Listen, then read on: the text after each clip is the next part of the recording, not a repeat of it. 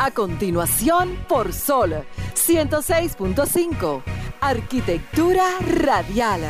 Diseño, urbanismo, ingeniería y todo lo referente a la construcción. Arquitectura radial. Con los arquitectos Luis Taveras y Gleinier Morel. Sean todos bienvenidos, arquioyentes, un domingo más a su programa Arquitectura Radial. De una a dos de la tarde estaremos llevándole a ustedes toda la información relacionada al sector de la arquitectura, la ingeniería y la construcción de la mano de un servidor Luis Taveras, Gleinier Morel, mi compañero y colega, y Alejandro en los controles. Después de modo opinión, continuamos nosotros en Arquitectura Radial. Miren, hoy vamos a hablar sobre varios temas la aprobación de la Ley Orgánica de Ordenamiento Territorial, uso de suelo y asentamientos humanos. También vamos a hablar de la ciudad de Line, que en algún momento yo comenté sobre esta, el colapso de una cúpula de la mezquita de Jakarta en Indonesia, la reducción de los costos en los fletes de en los fletes marítimos, las viviendas recicladas del gobierno que entregó ayer, entre otros temas relacionados al sector. También la industria del cemento eh, lanzó un informe acerca de los beneficios que otorga esta a la sociedad dominicana. De esta manera inicia Arquitectura Radial. Estimula tus sentidos, enriquece tus conocimientos. Arquitectura Radial. Bien, señores, así continuamos con el programa de radio en la tarde de hoy. Aprovechar y saludar a todos los que están en sintonía y que se encuentran conectados tanto en las diferentes plataformas, tanto la de Instagram, Facebook y el canal de Sol, en donde pueden descargar la aplicación de Sol entrando a su App Store o Google Play. Bien, vamos a pasar con la frase de apertura. Esta dice de la siguiente manera, lo mismo que el lenguaje es la esencia del pensamiento, la construcción es la expresión de la arquitectura. Ricardo Aroca. Ricardo Aroca, primera vez que lo que escucho mencionar. Un arquitecto español muy, muy connotado arquitecto de, de ese país. No, un señor ya, mayor. Debe tener sus 85 años más o menos. Larga data. Fue catedrático, eh, decano de la universidad, de la, Escuela de Arquitectura, de, eh, no recuerdo el nombre de, de la escuela. También ha escrito varios libros por ahí, pero el señor estaba viendo un documental recientemente de él. No documental, una presentación, una exposición en, uno de los pabellones de la universidad y me pareció muy interesante. Más adelante voy a darle el nombre para que la busquen y puedan escuchar las teorías de este señor. Mira qué bien. Sí, sí, sí. Continuando con los temas, Morel, antes que nada yo quiero invitar nuevamente, lo voy a hacer al principio y al cierre del programa para que no se le vaya a olvidar a nadie. El próximo jueves 3 de noviembre vamos a estar en el evento que conmemora el Día de la Arquitectura Dominicana, en conmemoración al natalicio del padre de la arquitectura dominicana, Guillermo González, la Sociedad de Arquitectos, encabezada por su presidenta Adis Osuna, y toda la directiva y la, la plancha completa, el equipo completo de esta, de esta nueva gestión, estamos organizando un evento de nombre Construyendo el Imaginario de la Arquitectura Dominicana. Será aquí en el pabellón en nuestra sede central, Pabellón Antiguo Venezuela, actual arquitecto Emilio Brea, Centro de los Héroes, detrás de la alcaldía.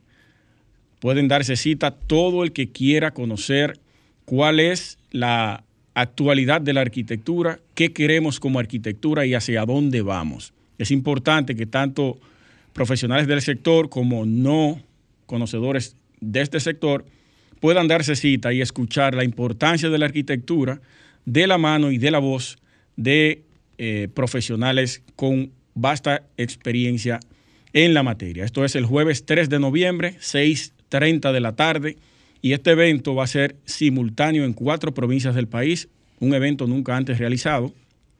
Misma temática, mismos lineamientos, diferentes actores y diferentes provincias.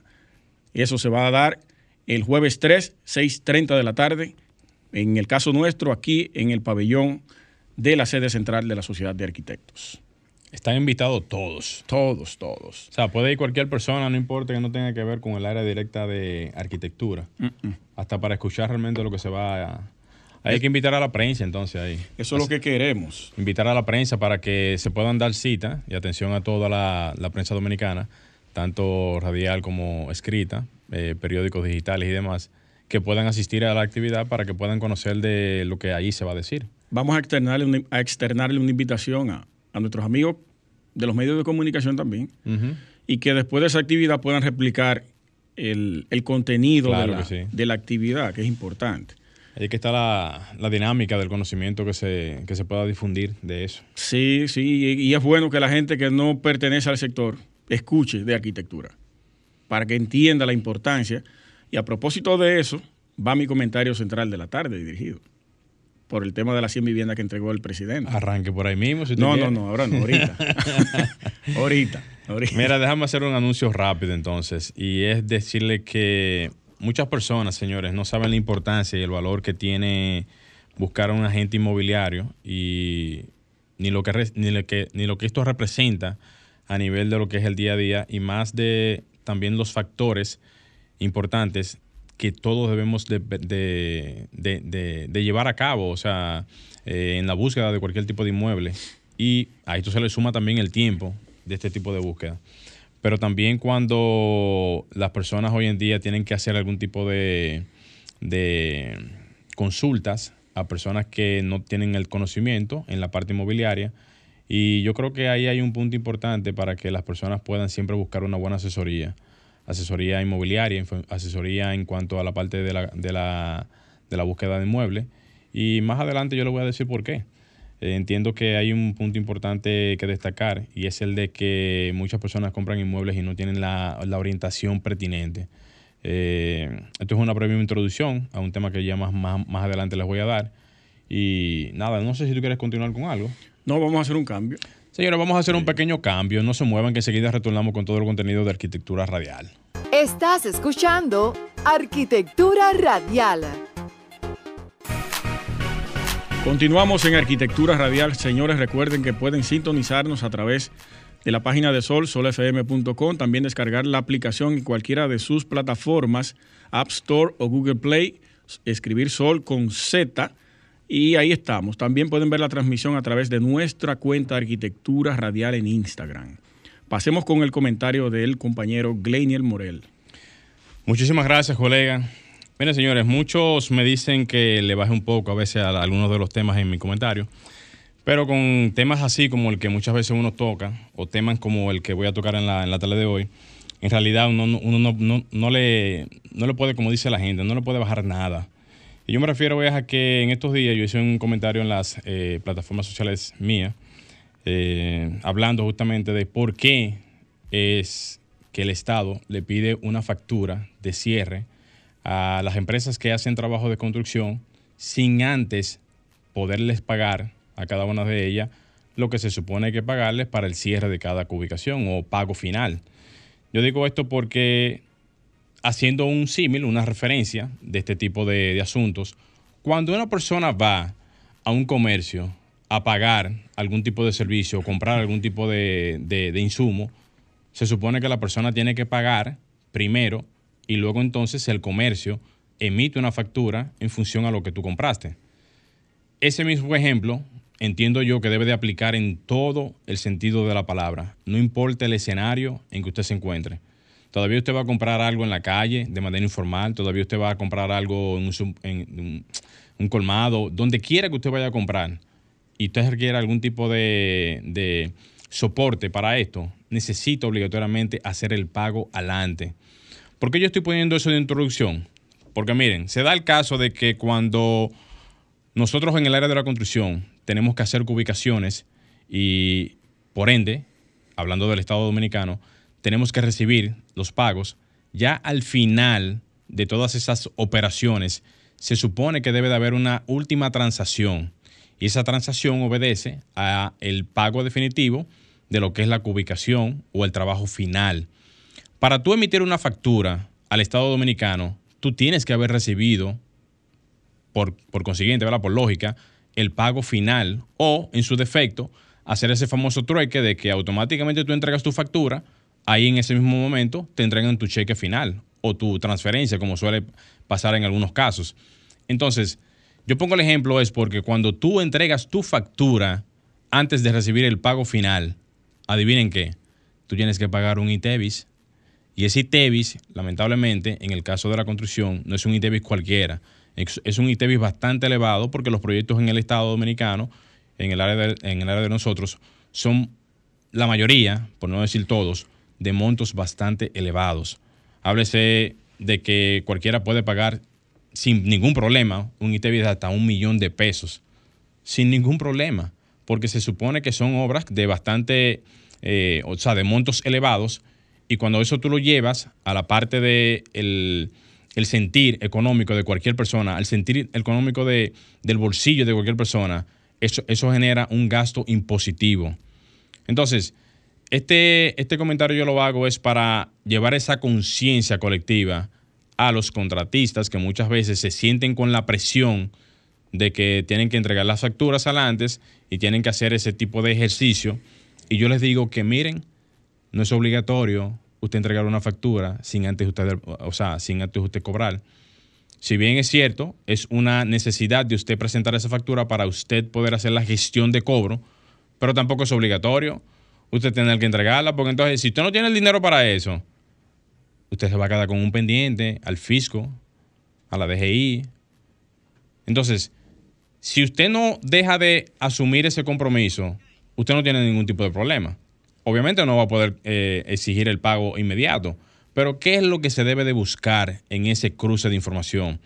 Que la institución y el contratista busquen un mutuo acuerdo porque no es posible que usted tenga que eh, entregarle a cualquier institución la factura final de pago sin la institución tener el compromiso de pago en el momento.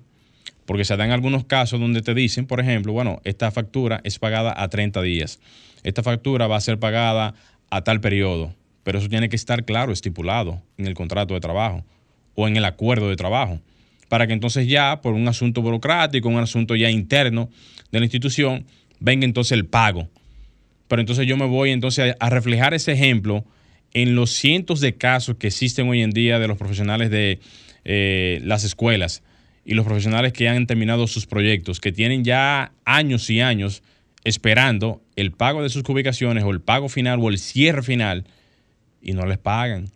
Entonces, eso es un vivo ejemplo de que muchos contratistas tienen esa carga impositiva, ese pesar en las costillas y esa, y esa incomodidad económica en donde, por no tener una especie de, de, vamos a decir, de manejo financiero, por no tener una especie de control en esa parte, un control, digamos, contable de lo que son los, las, las formas de cómo ejecutar esas facturas, vivimos cargados de una serie de cargas impositivas, valga la redundancia, en ese sentido, y por eso es que vivimos siempre abajo eso es una carga que hasta que no tengamos esa unidad colectiva en nuestro entorno productivo, vamos a seguir aguantando fundazos.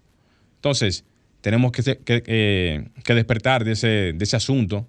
Estamos teniendo hasta el momento una serie de incomodidades en ese sentido y el sector más importante de la economía a nivel nacional aquí en República Dominicana no acaba de despertar. Señores, no podemos seguir permitiendo que este tipo de cosas sigan pasando porque estamos degradando inclusive hasta la misma economía.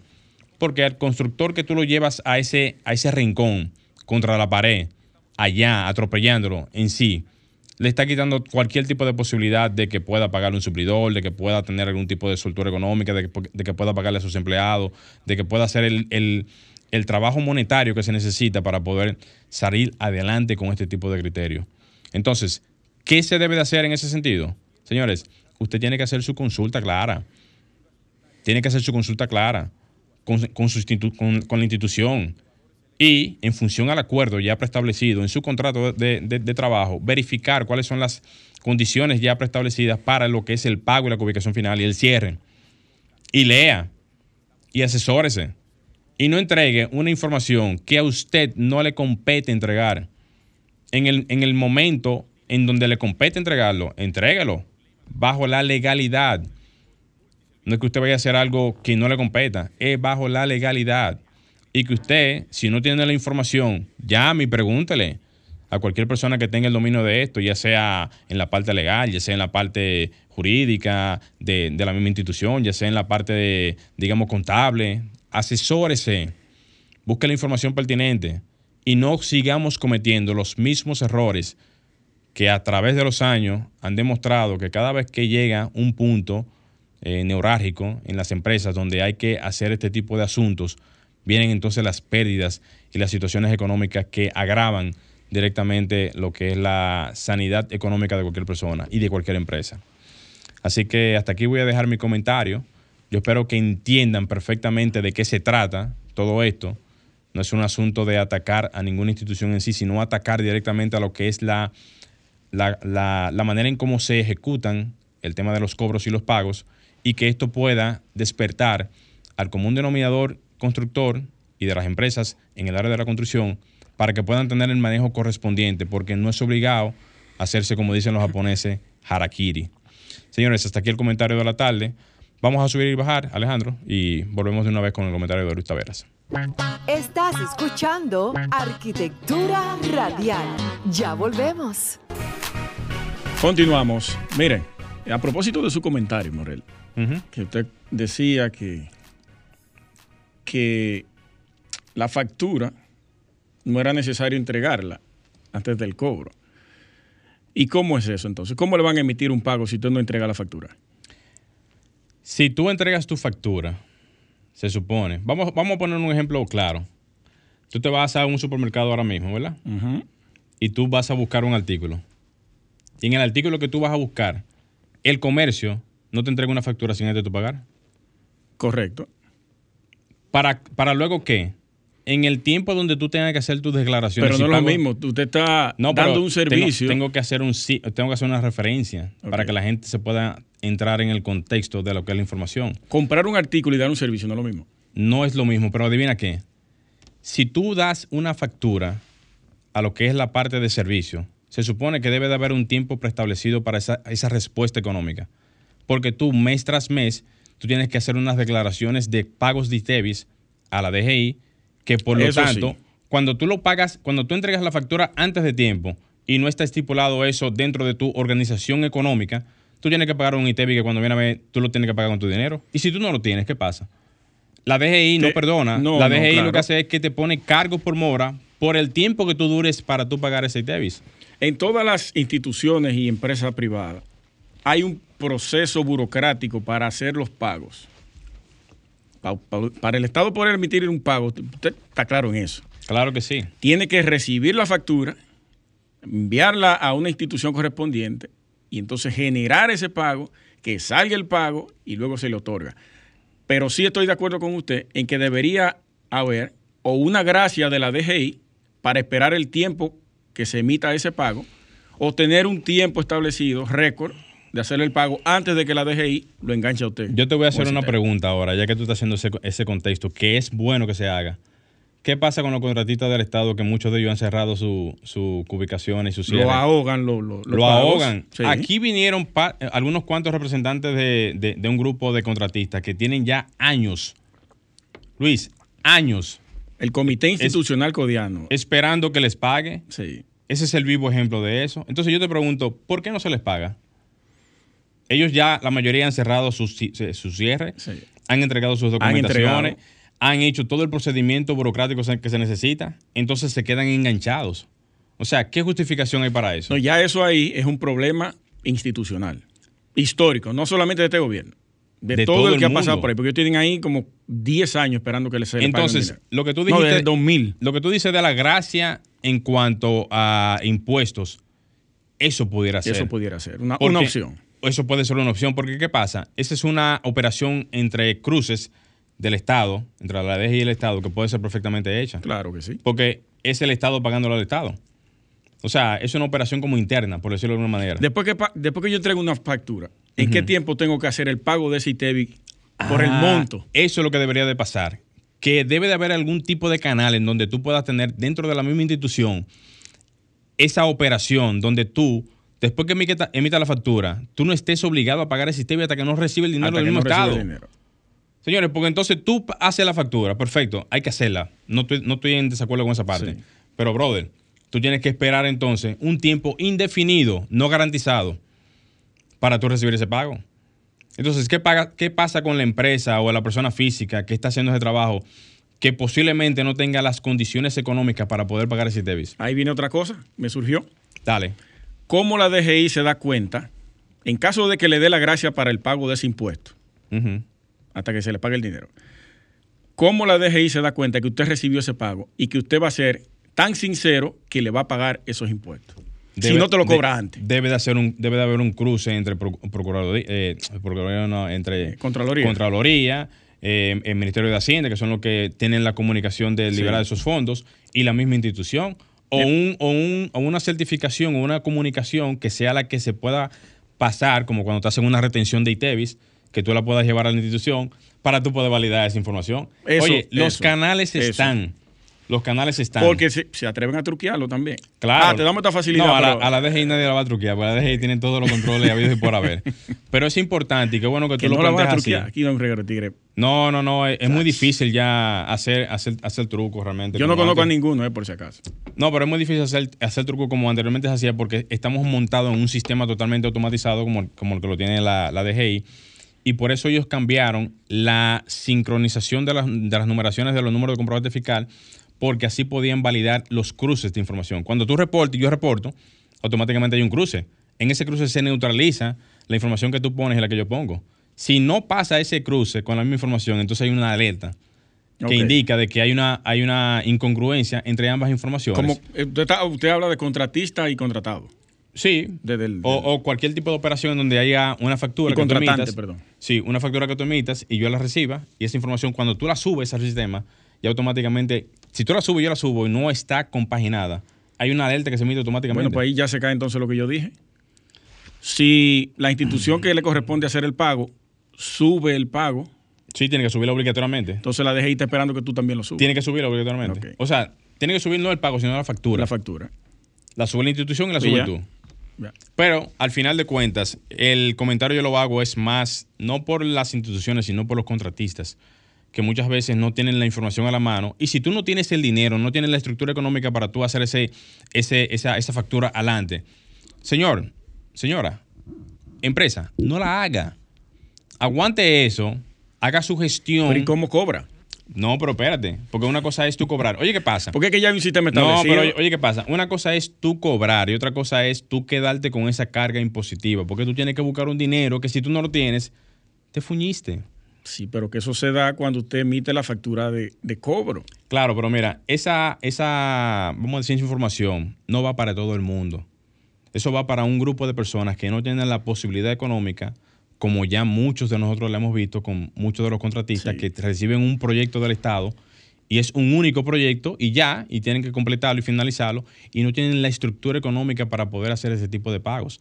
Porque, Luis, ya para cerrar este tema, a veces hay personas que reciben, por ejemplo, ya sea por un sorteo de obra o por un trabajo específico, se ganan un, un proyecto.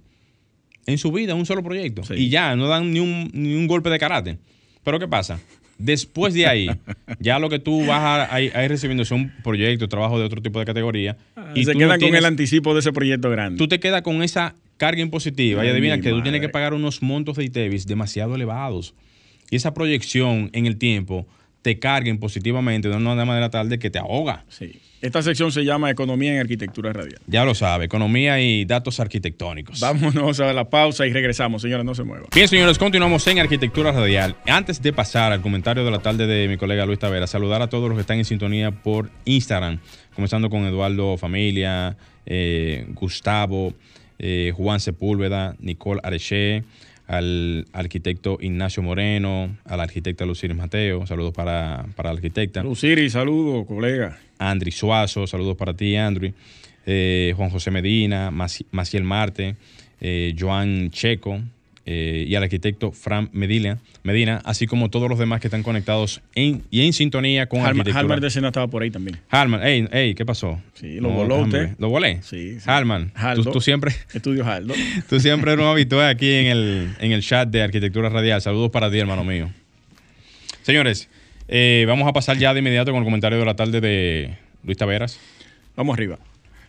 Eh, conversemos un poco sobre el logro de ayer del presidente Luis Abinader, digo logro porque beneficiar a una comunidad con un techo digno es un logro para una sociedad. Un logro en muchos sentidos, mejoría y calidad de vida para esa gente que vivía en zonas precarias y, y vulnerables, mejoría para poder avanzar en términos productivos, porque si usted no está cómodo en un lugar, usted va a tener varias preocupaciones y el avance significativo en el trabajo o en la producción que usted esté haciendo va a ser muy lenta. Entonces, yo saludo de entrada ese proyecto de ayer que tiene que ver con una metodología de construcción que se ha estado implementando en América Latina y parte del mundo, que es el reciclaje. Tomar desechos sólidos y transformarlos para generar, en este caso, viviendas sostenibles y que puedan durar en el tiempo y permanecer, para darle una solución a una carencia que tenemos tanto aquí como a nivel mundial, porque el tema de la vivienda y la escasez, eso es un tema global. Quiero leerles eh, las características del proyecto a cargo de la DIGEPEP, la Dirección Estratégica de Proyectos Especiales de la Presidencia, donde el ministro Neney Cabrera es quien encabeza este proyecto, y explicó que se desarrolló en un área de 25.208 metros, este interesante proyecto, metros cuadrados, con una inversión de 184.459.444 pesos. Cada vivienda cuenta con 44 metros cuadrados, tiene galería, tiene sala, tiene comedor, cocina, dos habitaciones y un baño, construida con muros eh, de poliestireno expandido con, un, con perfiles de aluminio liviano antisísmicos. Antisísmicos no, puede ser resistente a los sismos. No existe nada sobre la Tierra que sea antisísmico. Eso va a depender de la magnitud del sismo. Una estructura te resiste a un sismo, no es anti ese sismo. Eh, además de contar con agua potable, drenaje sanitario y una zona para reciclar a propósito del proyecto. El ministro también detalló que las viviendas dispondrán de paneles solares que producirán energía alternativa fotovoltaica con una capacidad de 500 watts, un jardín frontal y un patio que permitirá a las familias compartir con sus hijos, allegados y vecinos. También van a, facilitarles eh, pronto Wi-Fi gratuito para todo el proyecto. Añadió también que el área dispondrá con un sistema de drenaje sanitario, vías de circulación vehicular, áreas peatonales y recreativas, parqueos y los principales servicios como cajeros automáticos, comedor económico y un mini mercado de Inespre. Genial ese proyecto. Me parece un paso significativo para la mejoría de la calidad de vida de esa gente que vive ahí en el barro de Asua, una de las zonas más pobres de esta provincia, de esta zona. Pero, bien, hasta ahí estamos bien. Todas las bondades del proyecto y esto no lo voy a hacer a modo de, que uno siempre critica, pero como arquitecto uno tiene que ver varias aristas dentro de los proyectos que salen desde el gobierno, porque el gobierno es el mayor impulsor del sector y de todos los sectores, es el que más servicios compra a nivel nacional. Entonces, las viviendas tienen una característica autóctona de nuestro país, que es el diseño tradicional, una galería del lado derecho, si estamos parado frente a ella, una ventana del lado izquierdo, que es la habitación, una de las habitaciones, en el centro el baño, y al final en esa misma ala la otra habitación. El lado de la galería entras a la sala, comedor y cocina al fondo. Tradicional diseño de nuestro país. Lo vemos en todos los campos de eh, cualquier parte de República Dominicana. Entonces, ese proyecto pudo haberse llevado a un concurso de arquitectura, a un concurso de diseño. Aprovechar, ¿se va a tomar más tiempo? Sí, se va a tomar más tiempo, pero ya ellos tenían más tiempo en ese lugar esperando una solución. Vamos a llevarlo a concurso este tipo de proyectos. Vamos a darle una calidad de arquitectura que pueda ser referente a nivel de la región, como bien lo hace Colombia, como bien lo hace Chile, como bien lo hacen otros países de Latinoamérica, donde proyectos sociales como eso, complejos sociales de viviendas como eso, se aprovecha y se hace un diseño de calidad que pueda ser referente a nivel mundial, porque estamos utilizando la parte del reciclaje para generar estas viviendas. Eso es un plus. Las tres R's. Reusa, recicla y, y ¿cuál es la otra? Reusa, recicla y se las digo, reusa, recicla y reduce. Esas son las tres R's. Entonces, vamos a darle una calidad arquitectónica a ese proyecto. Si ya vamos a entrar en, una, en la parte de la economía naranja, la economía circular, vamos a darle ese ingrediente arquitectónico. Aquí hay profesionales que incluso usted puede contratar una firma, ya que todavía no han podido incluir a la ley 34006 que se está discutiendo y nosotros como sociedad de arquitectos estamos también trabajando de la mano y enviando un informe de aporte para esa ley para poder incluir en los concursos de arquitectura para las obras del Estado. Contraten una firma para que le haga un modelo de vivienda atractivo y que pueda proyectarse a nivel internacional. Que puedan enviarse esos artículos a revistas internacionales y que pueda presentarse. República Dominicana, genera un proyecto social de viviendas con estas características de diseño y con esta solución sostenible de materiales reusados. A eso que nos referimos. De acuerdo con el proyecto para la solución y lo que ha aportado, pero en desacuerdo con lo que se, con lo que se diseñó, lo que se construyó ahí. No es posible que todavía a esta altura de juego, 2022, casi 2023, estemos todavía con un techito de, a dos aguas, sala, cocina, comedor, dos habitaciones. Simple. Cuatro paredes.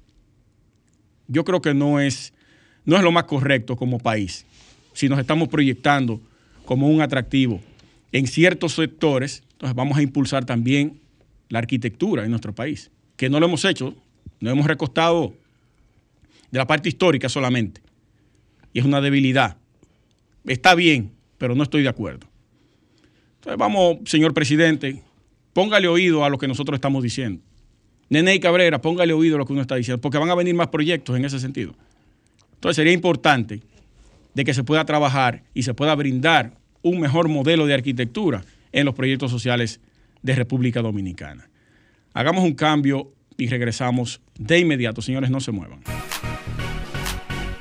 Bien, señores, continuamos en arquitectura radial. Señores, eh, Recuerden que siempre tenemos los teléfonos disponibles para cualquier tipo de información, cualquier tipo de denuncia, cualquier tipo de inquietud que usted tenga y lo puede hacer llamando al 809-540-165, así también para lo que es la línea internacional al 833-610-165 para todo Estados Unidos y el mundo, ¿por qué no? El interior del país también, 809-200-165, ¿verdad Alejandro?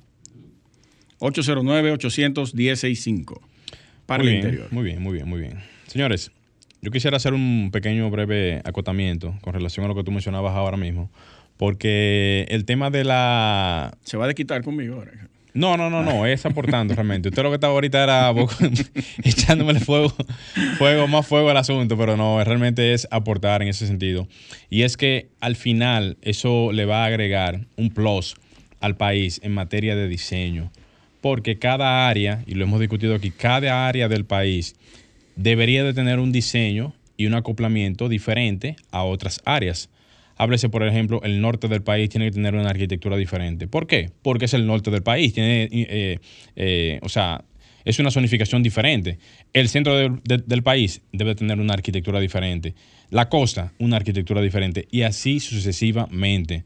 ¿Por qué pasa esto? Porque hay condiciones que son particulares de cada zona, climatológicas, ambientales, eh, de la tipología, o sea, señores, son múltiples las condiciones que se pueden encontrar en este sentido. ¿Y por qué no aplicar un diseño que vaya de la mano con la tipología de la zona? Que es a lo que yo entiendo que se debe de referir más el tema, porque cada zona debe tener una tipología diferente. Eso, llevarlo a, o sea, extrapolar eso fuera de lo que son las fronteras eh, de aquí de República Dominicana y mostrar esa potencialidad arquitectónica que pueda tener el país en materia de avances en la zona, eso es lo que podría resaltar tanto el norte que tiene el Estado dominicano a nivel de la importancia del urbanismo y la arquitectura, como también lo que eso podría repuntar a nivel internacional en cuanto a lo que es la parte turística, que es el plus que se hace falta complementar con todas estas eh, inversiones que se están haciendo, porque al final, señores, ¿qué, va a pasar? van a venir extranjeros que van a llegar a la zona este del país, a la zona norte del país, y se van a quedar ahí solamente. Entonces, la parte interna del país, que tiene muchísimas cosas, la gente no la explora. Entonces, parte de esa arquitectura que se puede aprovechar completamente para esa parte turística puede complementar una economía robusta en esa parte, pero si no hay visión en ese sentido, los ojos se van a quedar justamente hasta donde le llega la, la visual. Exactamente. De eso se trata esa propuesta. Yo quiero hacer un breve comentario, Morel. Me imagino que usted tendrá algo también. Sí, tengo un corto ahí. Sí. Y es con relación a, a lo ocurrido el pasado jueves eh, frente a, la empresa constructora CBS Developments, que es el propietario es el ministro de, de la Vivienda, Carlos Bonilla Sánchez, por sus siglas, CBS.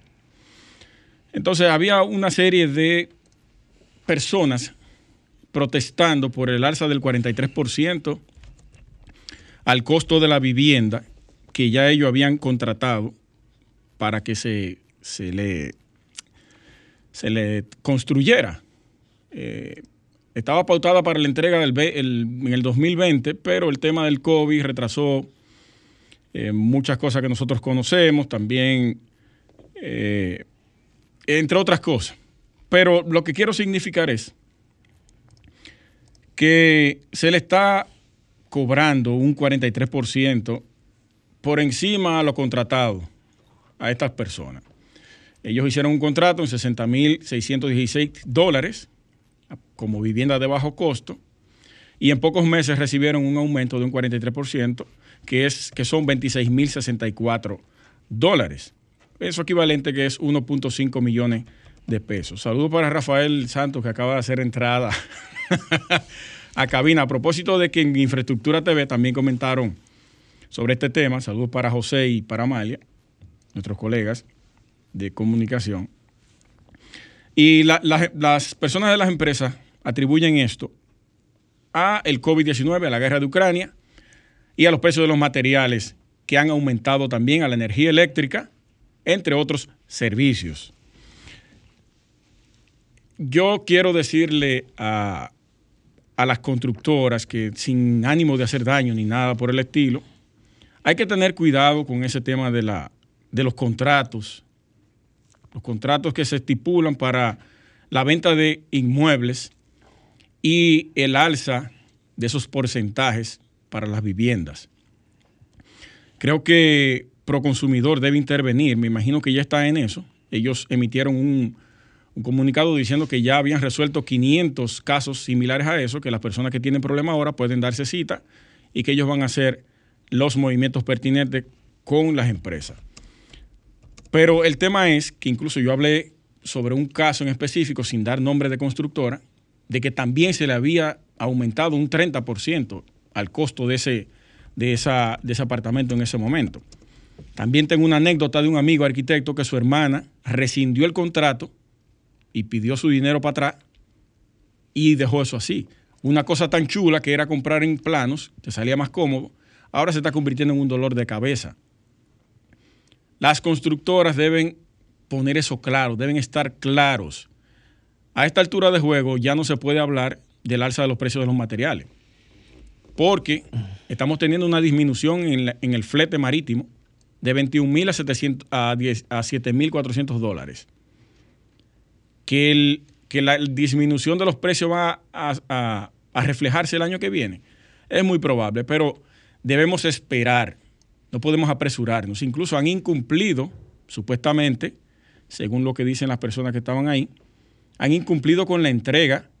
No quieren emitir un documento de, de responsabilidad de entrega tampoco, porque no saben la fecha cuándo lo van a entregar. Ni siquiera han iniciado los trabajos de muchos apartamentos de esto. Y dentro de los proyectos están Terraza del Arroyo, Terraza del Oriente, Nueva Terraza y Valero, que está en Punta Cana. Yo creo que... ¿No han iniciado? No, algunos sí. Otros no han terminado y otros no se han iniciado. Lo que, lo que sí han iniciado ya, no, no, no hay vuelta atrás con eso. Lo que yo no entiendo es cómo tú puedes decirle que tú vas a tener un aumento de un 43% si tú no has iniciado el proyecto. Vuelvo y te digo, eso sí, pero yo digo, eh, lo que ya han iniciado, sí, porque mira qué pasa. Hay personas que hacen inversiones de comprar todo. Los pisos, eh, lo mandan a buscar fuera del país. Lo dejan en stock. Lo dejan en stock. Si ya tú lo mandaste a buscar, adivina qué. Esos cuartos ya están invertidos ya. y no hay vuelta atrás. Sí. Siempre y cuando sean bajo esas condiciones. Pero si no ha iniciado, iniciado desde el punto de vista de construcción, sí. Ahora, si inició desde el punto de vista de logística, de compra de materiales, ya no hay vuelta atrás. Sí, pero si yo siempre lo digo y lo recalco, tienen que irse al contrato. Si en el contrato no estipula de que se tomó en cuenta variaciones como esa, COVID, Ucrania, materiales y energía eléctrica, como ellos plantean aquí, usted tiene todo el derecho de hacer el reclamo. Ahora, si hay alguna, alguna cláusula que diga algo sobre eso, bueno, ya usted tiene que sentarse a negociar con a negociar ya. renegociar, no negociar, porque ya usted negoció. Exacto, renegociar. Renegociar. renegociar. Pero yo lo digo es, eh, Luis, porque es cierto lo que tú dices. Cuando hay una proyección de baja de materiales, esa baja, esa baja tiene que proyectarse también en el proyecto. Siempre y cuando, ojo con eso, siempre y cuando ya esa constructora o esa empresa no haya hecho las debidas diligencias de compra de materiales con anterioridad, porque hay muchísimas personas que por un asunto hasta económico prefieren comprar todo a nivel internacional. Yo conozco gente que mandan a comprar todos los pisos fuera del país, fuera del país. Lo dejan ahí. Todos los pisos, la pintura, la parte eléctrica, insumos que a lo mejor por un asunto de volumen le salen más económicos. Pero esa gente lo que hacen es que invierten su dinero, oye, invierten su dinero, compran todo al precio de ese momento y no porque los materiales bajen, tienen que bajar de una vez, siempre y cuando no, hayan iniciado esa operación. Ahora, si el proyecto no ha iniciado y está desde cero, desde cero, ahí sí cabe esa ecuación de... Pero incluso, si tú compras los materiales, lo tienes en stock y te bajan los precios, tú no puedes bajar. No, no puedes bajarlo. Porque ya tú compraste caro. Tú compraste caro. Ahí estamos de acuerdo. Tú compraste caro, eso es así. Ahí estamos de acuerdo. Pero ojalá pueda llegar hacia un acuerdo. Eh, Proconsumidor, Eddie Alcántara, licenciado Eddie Alcántara. ¿A usted no le hacen caso, eh? No, no, a él no. No, no, a usted. a mí. Usted tiene, usted tiene como tres semanas hablando de, de, Dígale que le manden eso. ¿Usted quiere por a, todas, un par de llamadas? Por todas las vías hemos hecho el llamado de que dónde están las resoluciones para controlar este tema. Se está saliendo de control se está saliendo de control. Incluso hay una empresa de nombre Alliance, que es una multinacional alemana con servicio financiero y sede en Múnich, que es una aseguradora y proveedora de servicios financieros, que afirma que las viviendas caerán un 15% en los próximos 12 meses en Estados Unidos, empujando a la economía del país a una recesión nuevamente, casi igual a lo que ocurrió en el 2007-2008. Y muchos inversionistas que compraron viviendas para especular, porque eso pasó mucho. Te compraban siete apartamentos y te lo dejaban ahí, camuflajeado, y que esperando para, especular con los precios, entonces lo vendían eh, un precio altísimo. Ahora, con la caída que se está produciendo, han tenido que sacar esas viviendas del anonimato y tirarla para adelante. Como se le está cayendo, sí. ¿Cómo tirada? ¿Cómo tirada? Colega, ¿cómo La tenían ahí para el tema de especulación. Y ahora como se le está desplomando el mercado en Estados Unidos, han tenido que sacarla y venderla para poder recuperar algo. Ya entendí. Las ventas, oye, oye esto, oye este dato. Las ventas en Estados Unidos han caído un 22.5%. ¿Este año? Interanual. Ah, interanual. Desde hace varios años. Y un 2% intermensual. Eso fue previo antes de la subida de la tasa hipotecaria. Esos datos son, son feos. pero son feos. horrorizantes. Son feos. Uno lo dice así eh. como números, esas cifras son importantes. No un 2%, ni un 0, que sé o qué. Estamos hablando de que posiblemente vuelva el tema de recesión económica como en el 2008. Mm, y la empresa, la empresa Evergrande salió de la palestra pública la empresa más grande de construcción del planeta, China. ¿Ya no se menciona? Nadie habla de eso. Parece que hicieron unos, unos acuerditos para Ellos ellos. amarraron algo porque Amarraron algo. la burbuja que se, la burbuja que se estaba provocando. Iba a ser se un ban inter, inter- iba a ser un ban inter chino, eso. Muchacho. Un caos. Bancos, financieras internacionales habían hecho inversiones inmobiliarias a través de esa empresa. Y la empresa ya no tenía capacidad de respuesta de construcción económica. Un asunto así tipo, manga- Yo no sé qué, cómo lo han resuelto. tipo mantequilla, algo así. Eso es lo que te iba a decir ahora, ¿verdad? Póngase serio, un tema serio. No, yo lo sé que sí, pero es, pa- es para dar un matiz realmente de, de jocosidad al Está final. porque bien. si nos ponemos a, a da- a darle mente a eso, señores, sí es verdad que nos vamos ahí. No vamos a ir lejos realmente. Así que todo el que compró y tenga un tema referido a eso, revise su contrato, póngase de acuerdo con su abogado y llegue a un acuerdo con la constructora. Los acuerdos son fáciles de hacer siempre y cuando en, en, el, en, el, en el lado de la construcción y el lado del que quiere comprar el inmueble puedan llegar a una cierta negociación. Porque si no se da la negociación, no hay acuerdo. Así Eso es tan es. sencillo como es. Señores, llegamos a la parte final de Arquitectura Radial. Gracias por estar con nosotros esta hora y dedicarnos este tiempo. Con ustedes, Luis Taveras, un servidor, Gleiniel Morel y Alejandro en los controles. Se escucharán el próximo domingo. Hasta pronto. Estimula tus sentidos, enriquece tus conocimientos. Arquitectura radial. Y hasta aquí, Arquitectura radial, con Luis Taveras y Gleinier Morel, por Sol 106.5.